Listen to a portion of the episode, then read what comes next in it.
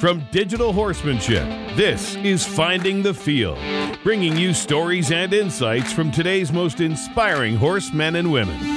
And the horse doesn't care who you are, it doesn't care how much money you have or where you're from. All it cares is, is that it's getting taken care of.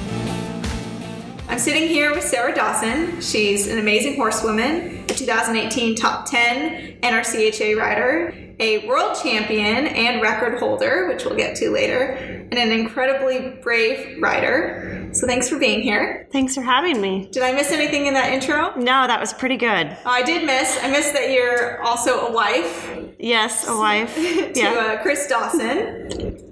Um, but tell us a little bit about how you get started, got started in horses. So your father was a horseman. Yep, my my dad he was a, a horse trainer and clinician, and so uh, that's pretty much all I'd ever been around. And I didn't really have any aspirations growing up to be anything else but involved with horses. And then it just kind of evolved into what it was today. But growing up, um, I he trained a lot of like the 30 dayer horses, like the backyard horses that would come in. He'd put 30 or 60 days on them and a lot of problem horses and stuff like that. And so that's kind of what my foundation was and what I grew up with. Um, and then, of course, we traveled quite a bit uh, doing clinics and stuff.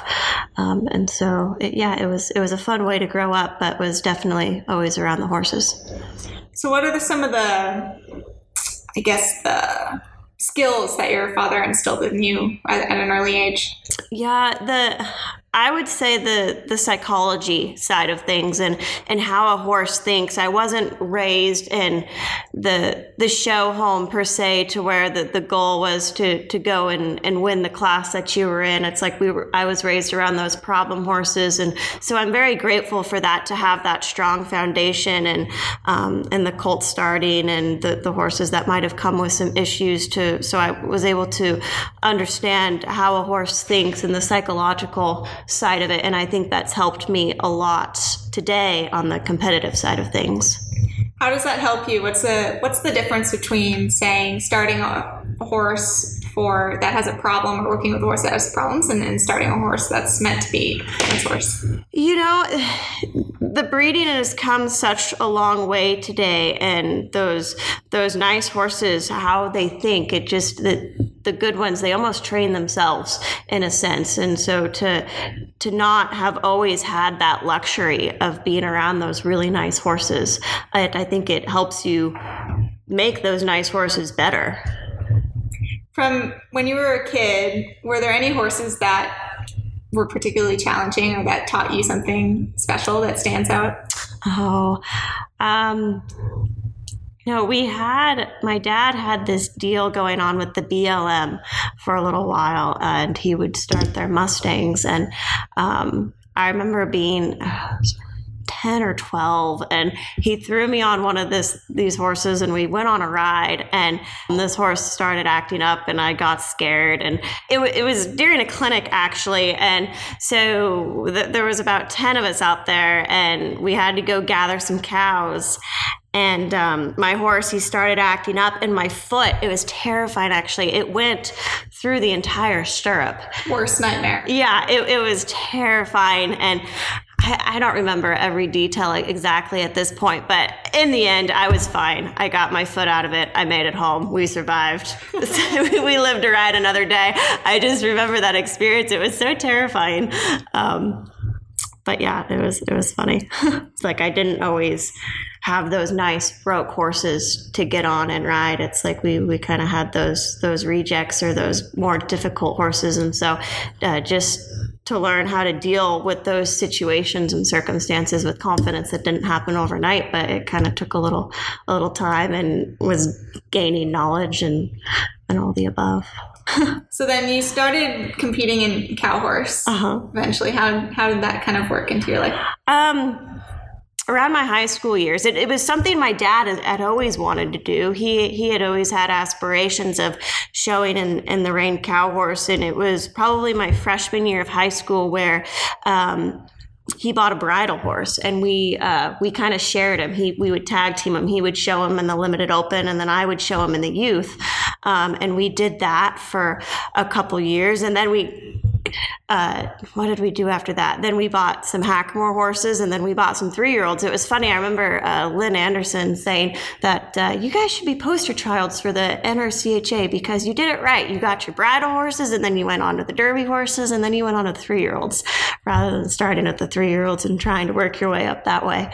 But uh, but yeah, that's how that's how we got started. I watched this video I found on YouTube of your dad, and he was saddling up a horse, and he was talking, and he was saying something like, "It's a circle of circle of life. I'm saddling up my own horse so my daughter can go show it." Yep, yep. It's funny how that works out. Yeah, yeah. So then, when did you decide you wanted to do it professionally?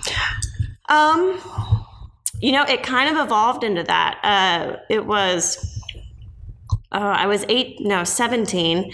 And I was kind of at a crossroads because I did a lot of eventing as well in high school. And so I, I did, hadn't quite decided, well, do I want to do eventing or do I want to do um, the cow horse? And we were um, at the Snaffle Bit Futurity, and my dad was having a conversation with John Roeser. And uh, it kind of so happened that John was looking for some help at that to- at that point, and um, so I, I got a job offer and I ended up working for John um, for two years. And that's kind of what solidified me in the, the rein cow horse world as a profession, I think, was, was that job there. So, what did you spend most of your time at John's doing? Um, at that point, uh, I had already shown a three year old and was fortunate enough to make the limited and intermediate finals on him. Um, and so at John's, I was kind of in charge of the, the two year olds, and then he did give me an opportunity to show a couple horses while I was there, which was awesome, um, but mainly the two year olds. Can you tell me uh, what, what John taught you about working with two year olds? John has an incredible amount of feel. Uh, but he is a man of very few words. And so most of what I learned from John was watching and trying to pick up what in the world he was doing.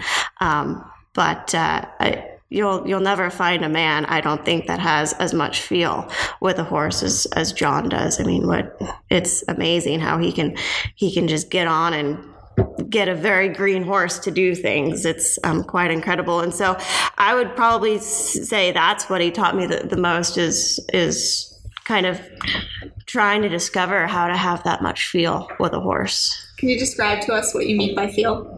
I don't know how to describe feel. Feel is just, oh, feel is an indescribable word. Uh, you know it, it's something in my opinion don murphy would actually he actually said you can't teach feel. It's something that you you, you have or you don't. I think it can be developed um, but you can't i don't think or at least i can't sit here and and tell a person how to get feel or what feel is. It's just you feel it. You just you feel if it's right you feel if it's wrong you you it's kind of knowing how much pressure to put on one when to pull when to not how hard to pull and just just feeling the situation and knowing what you need to do so then tell us the first time John you said John put you on some 3-year-olds as well and let you go show uh, yeah, yeah, they were definitely the bottom enders, the ones that weren't good enough for him to show. Um, but uh, those would have just been the horses that uh, we, we had from two year olds. And, you know, some of them make open horses and some of them don't. And uh, the assistants get to show the ones that don't. so. Any of them stand out to you that, that taught you? I had, yeah. Um, he was a big bay gelding. Uh, a West Coast Whiz, I think was his dad's name, and uh, he, I was able to make the limited and intermediate finals on him. Um, but he, he was a neat horse. My dad actually bought him and still owns him and uses as him as a, like a clinic demonstration horse now. Hmm. Uh, but he is the horse that I was on when my husband Chris first remembers saying his first words to me. And so that's why that horse stands out in my mind. what were those words? Oh, it was something to the effect where I was stopping him and he wasn't stopping very good. And oh, what did he say? He said, I'm so impressed that you're able to get that sorry SOB to stop that good. And I don't, I don't even know why he said anything at all. But yeah, it was something along those lines. Those it wasn't very good. good. It still worked somehow, though. Somehow, well, years later it worked. It didn't work at the time, but years later, yeah. So you you got that horse show and you made the finals on him. Mm-hmm. What did how did that feel? It was nice. Yeah, it, of course it was nice. But no, he was the second one that I was able to make the finals. And by that point, I thought I had it figured out. I'm like, oh, yeah, I come here and I make the finals. And then the next few years, I realized that didn't happen every time. So, but yeah, it, it's always nice to make the finals. So was there a moment after that? So you're feeling pretty good. Then was there a moment after that that kind of knocked you back down, or Yeah, the next time I went, I didn't make the finals, and I had like three horses, I think. I showed maybe two or three horses I showed there, and I didn't make the finals on any of them. So, yeah, it's a very humbling sport. it is?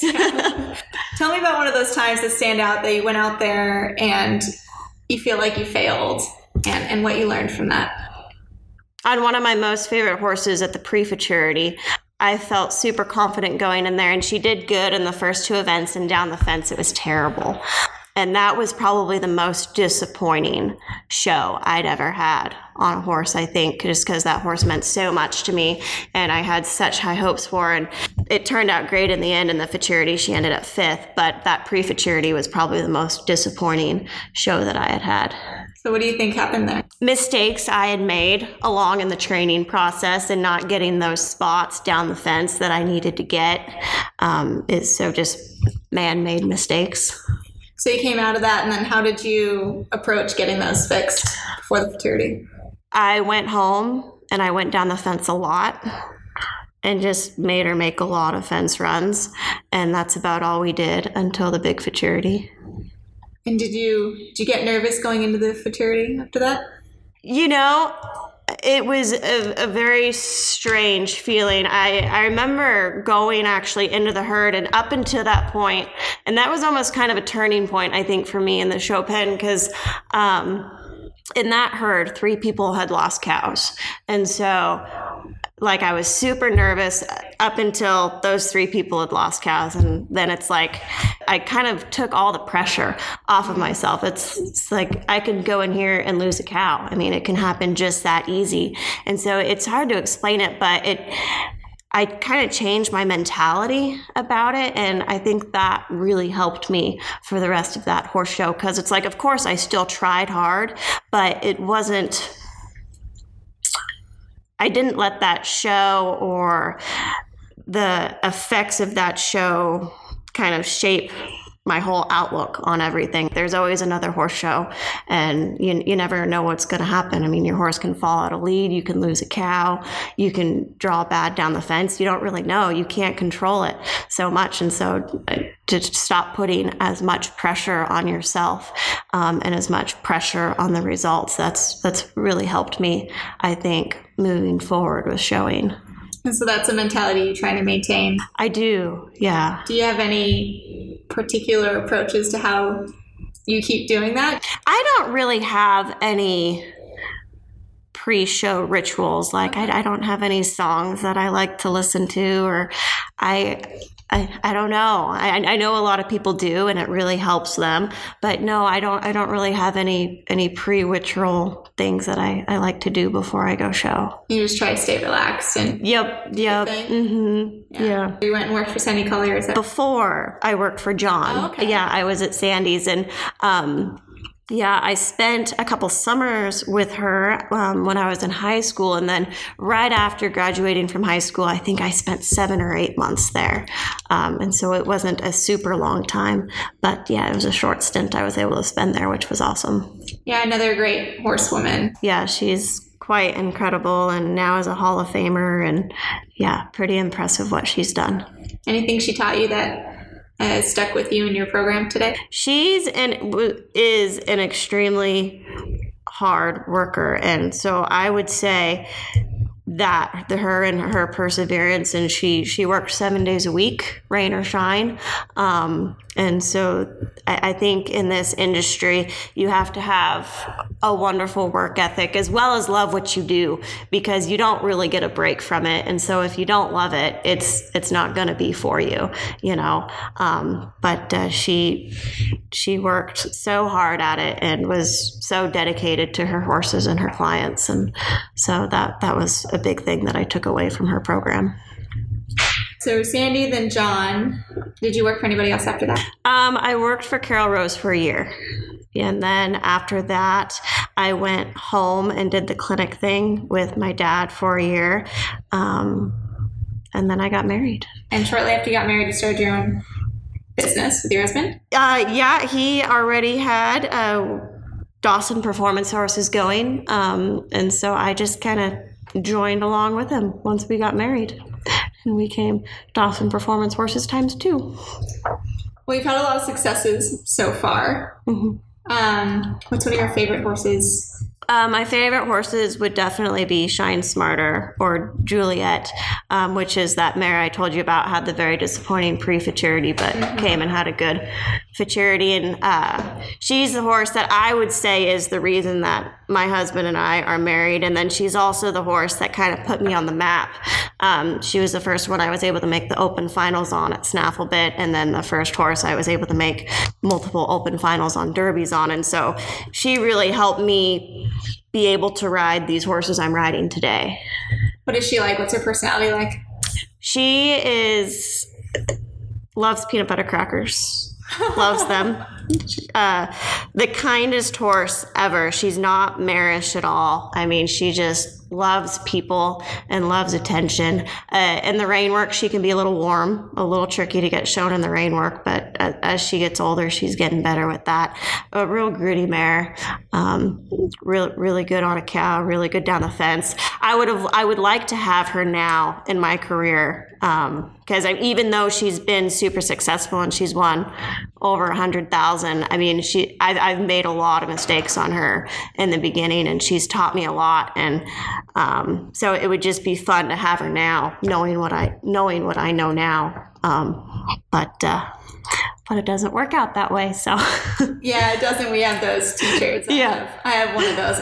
Are you open to telling us some of the mistakes you feel like you made on her? Yeah, um, I would say the biggest thing I did on her was.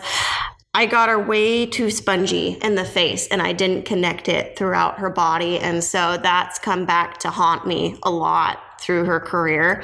And so just knowing now how important it is to get that connection down to their feet um, is the biggest mistake that I made on her. Have you had any horses that challenged you and you feel like you eventually got got through it? They're all challenging in their own respect, uh, but as far as a horse that like I just didn't think was gonna make it and kind of surprised me in the end, I have yet to have one of those, to be honest with you. Pretty much the ones that I thought this horse isn't going to make it, I was not able to make it make it. So uh, there's, I don't have one that really stands out, but I mean, they all present their own little idiosyncrasies and their own little challenges mm-hmm. along the way. Um, but I have not had that one to where I was just thinking it's not going to work, it's not going to work, and then it does. Usually, when I think it's not going to work, it's not working. Want to talk about then um, about Shiny Outlaw. Yeah. So last year you showed him at the QHA World Show and you won the Junior Working Cow horse. Tell us about getting that horse ready for that show. That horse is very simple. Um, I mean, he's he's a little show horse, and the judges love him. He kind of has that little extra something that we all want in a horse. Um, he's he's super gritty, and he's He's just an awesome little guy, but getting him ready, he's super easy to prepare. I mean, throughout the year, we would use the like the smaller affiliate shows, you know, to just kind of lope him through a pattern to know every time he goes in the into the arena, he doesn't have to run his little wheels off. Mm-hmm. But other than that, I mean, he's he's easy to get ready. He's easy to go show. I mean, he's he's pretty simple. So walking to the show pen for that run what were you thinking? You know, the best advice, and Chris would tell me this, um, He's like, you just go work a cow like you're at home. You can't try to make those big runs happen because if you try to make a big run happen, it's going to fall apart.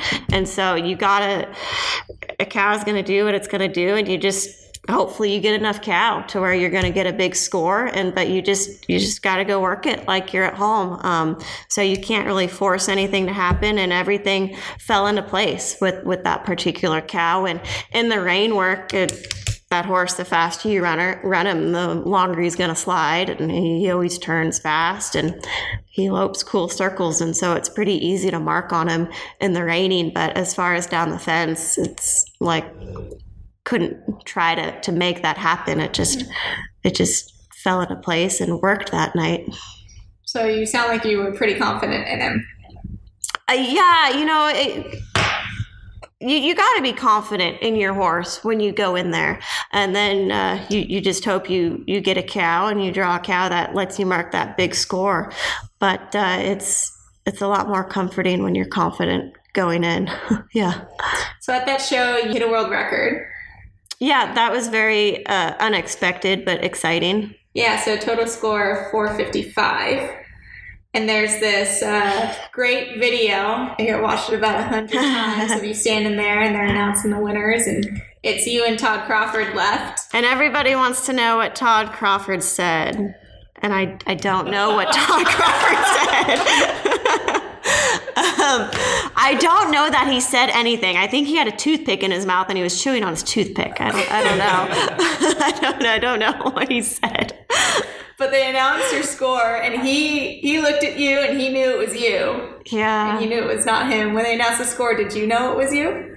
I had a pretty good idea. I did.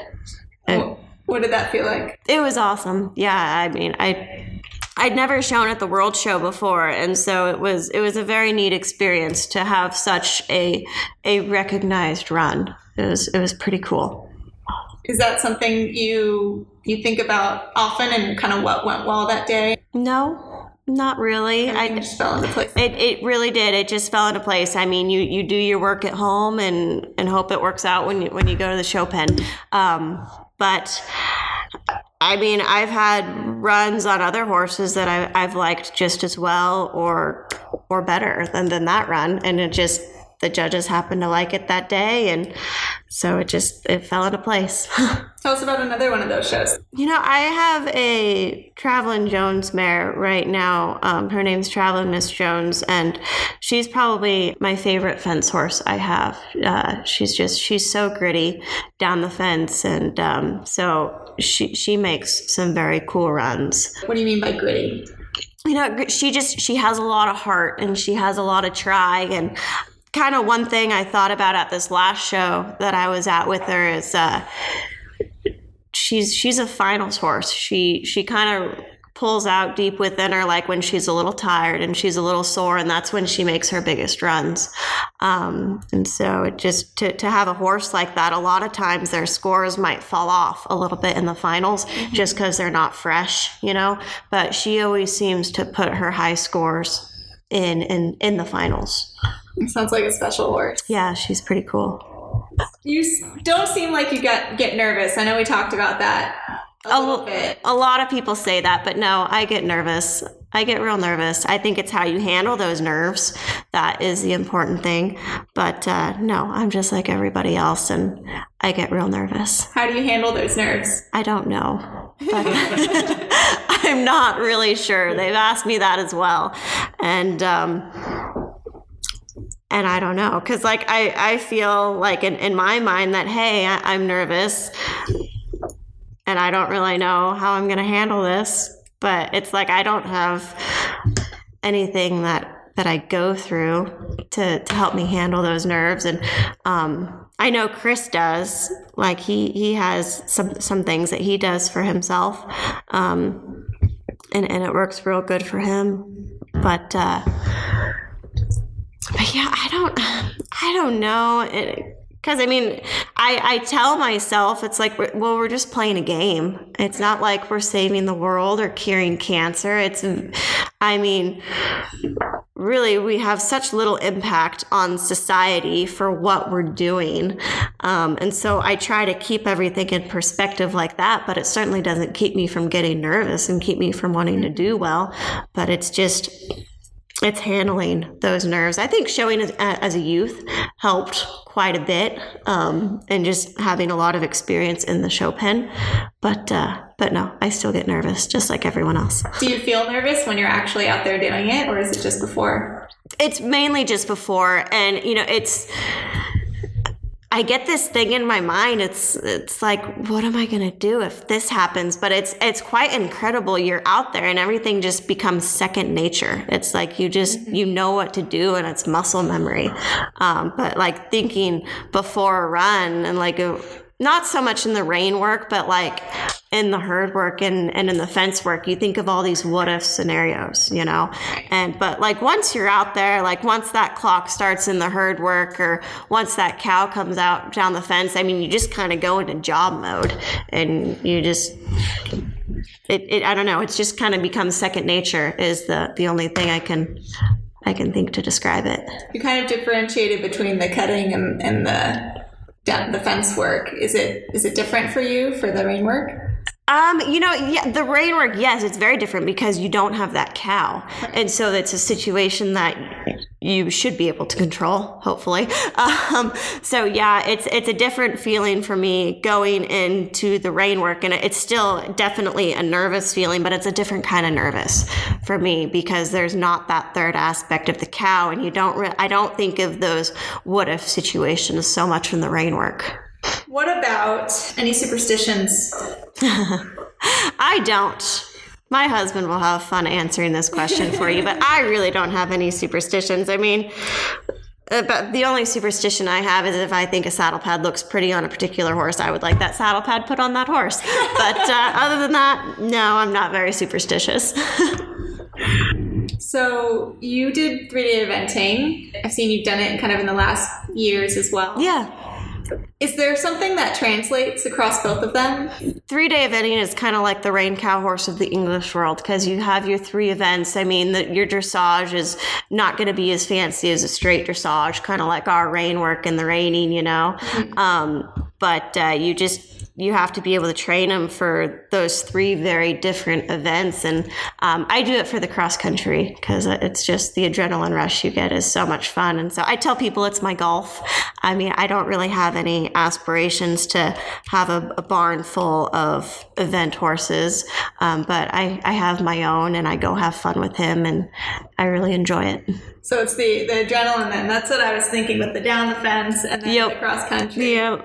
So you have your eventing horse now. I do, yeah. And what's his name? Uh, well, I, I had one that I was doing a lot of eventing on. It. His name was Romeo. I sold him though, and I bought an, a younger one. Um, his name is Tiki, but uh, he won't be old enough to show till next year. So we're just training him at the moment. what's he like? Um, green. he's not very broke at the moment, but I, he's nice. He actually he has a better jump than my gray horse. Um, my husband thinks he's ugly, but uh, but that's okay. what would your advice be to somebody like me or a non-pro who's looking to become a better horse person? Uh, find someone who you really respect and, and go ride with them and pick their brain and just learn as much as you can. What about somebody who's like a weekend warrior who has a full time job? Who has a full time?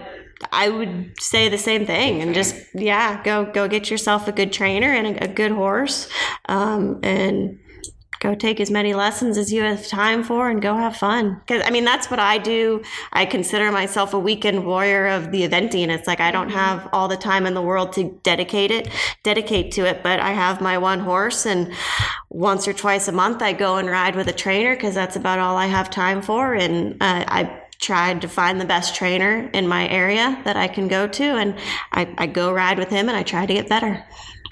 Is there something that you keep doing consistently with your horses, like a, a, habit of some kind you like to instill in all of them, or an approach that you take with all of them? Um, you know, we work a lot of cows a lot of people put a lot of emphasis on on the reining and stuff mm-hmm. but uh, we do a lot of our reining training like on, on, a cow and down the fence and stuff as far as developing that stop and the lead change. Um, and so i would probably say that's what we do with with the majority of our horses that we're real consistent about is we, we try to show them a lot of cows. Tell us a little bit about kind of your program today. What are your what are your goals? My personal goals would be and my husband is um, very close to reaching my personal goal um, to to be a, on the million rider list. Mm-hmm. Um, it's not necessarily to go win a particular show because anyone can go win a show one time. But when when you're on that million rider list, that means you've had multiple success with multiple different horses. You, you weren't a one hit wonder, but uh, you just have a history of a tremendous amount of success. And so that that's my goal to be able to be on that list one day. I've got quite a ways to go, but we'll keep ticking away at it. I'm sure you'll get there. Hope sure so. Is there a set program that you have that you feel like sets your horse up for success to training to show to showing? What do you think? How, what makes it come all together in one of those days and like excluding kind of the the randomness that could be the cow yeah but yeah. say you know getting yourself prepared and getting that horse prepared i would say and i don't know if this answers your question or the answer that you're looking for the quality of horse that you have is a huge factor. I mean, of course, you have to train it and you have to be able to show it well, but these days, you have to have such a good horse and it takes such a good horse. Um, and so when you have those good horses, it's amazing how simple it is. When you have average horses, it's amazing how difficult it is. Um, and so I would say, yeah, you need to have a good program and you need to believe in your program. And I, I believe that we have a great program, but your program can only take you so far if you don't have that horsepower behind you. I mean, it just, that plays such a huge role today. And I think a, a bigger role than it played 10 years ago. I don't think it took as good of a horse 10 years ago as it did today. Everything's so specialized. It's so specialized. precise. What do you look for in a great horse? Um, you know, you look for the talent, of course, but you you also look at, at that mind, and they have to have that trainability and that grit to them. And so, uh, you, you do look for that for that talent aspect and you want them to have that certain look but that's only going to get them so far. On finals night it's going to be that grit and that heart and that trainability that's going to shine through. What's a trainable horse like a trainable horse is the one that you look forward to getting on every day. One that you feel like you're you're just able to kind of make progress, and um, it's it's the one you you want to go and, and ride first. Something that um, a lot of people have mentioned so far is building confidence in a horse. Mm-hmm. Is that something that you found to be critical? It is critical, yeah, because I, I you can kind of develop that trainability too when that horse has confident building situations and is feeling like a winner. It's like you can't come out there every day and, and let that horse lose because their heart and mind isn't going to be into it. And so, no, you definitely need to have a, a program that that lets that horse win and and kind of realize that hey, this is fun and that there's a point to this, and I'm not just coming out here every day and getting pulled and kicked on. So, yeah, no, you definitely need to to build that confidence in there and that desire to do their job because I think you can take a great horse, and if you don't have a very good program, I think you could almost break them down to where they don't want to try anymore anymore. And once you take that away, it's very difficult to get it back. Mm-hmm. Tell us a little bit more about building that confidence and letting them win. Can you give us maybe a specific example about giving them confidence, either going down the fence or maybe in a maneuver? Mm-hmm. How you do that? Yeah, I would say working with cows it's a huge help because it gives them a purpose to what they're doing. They can kind of make sense of the whole situation. And so I, I would say that we're very fortunate to have that aspect because you can let them feel like a winner. I mean, just something as simple as peeling a cow out of the herd and getting a few turns and that cow turning away and you quitting. And so that horse realizes, hey, I just stopped that cow from getting back into this herd.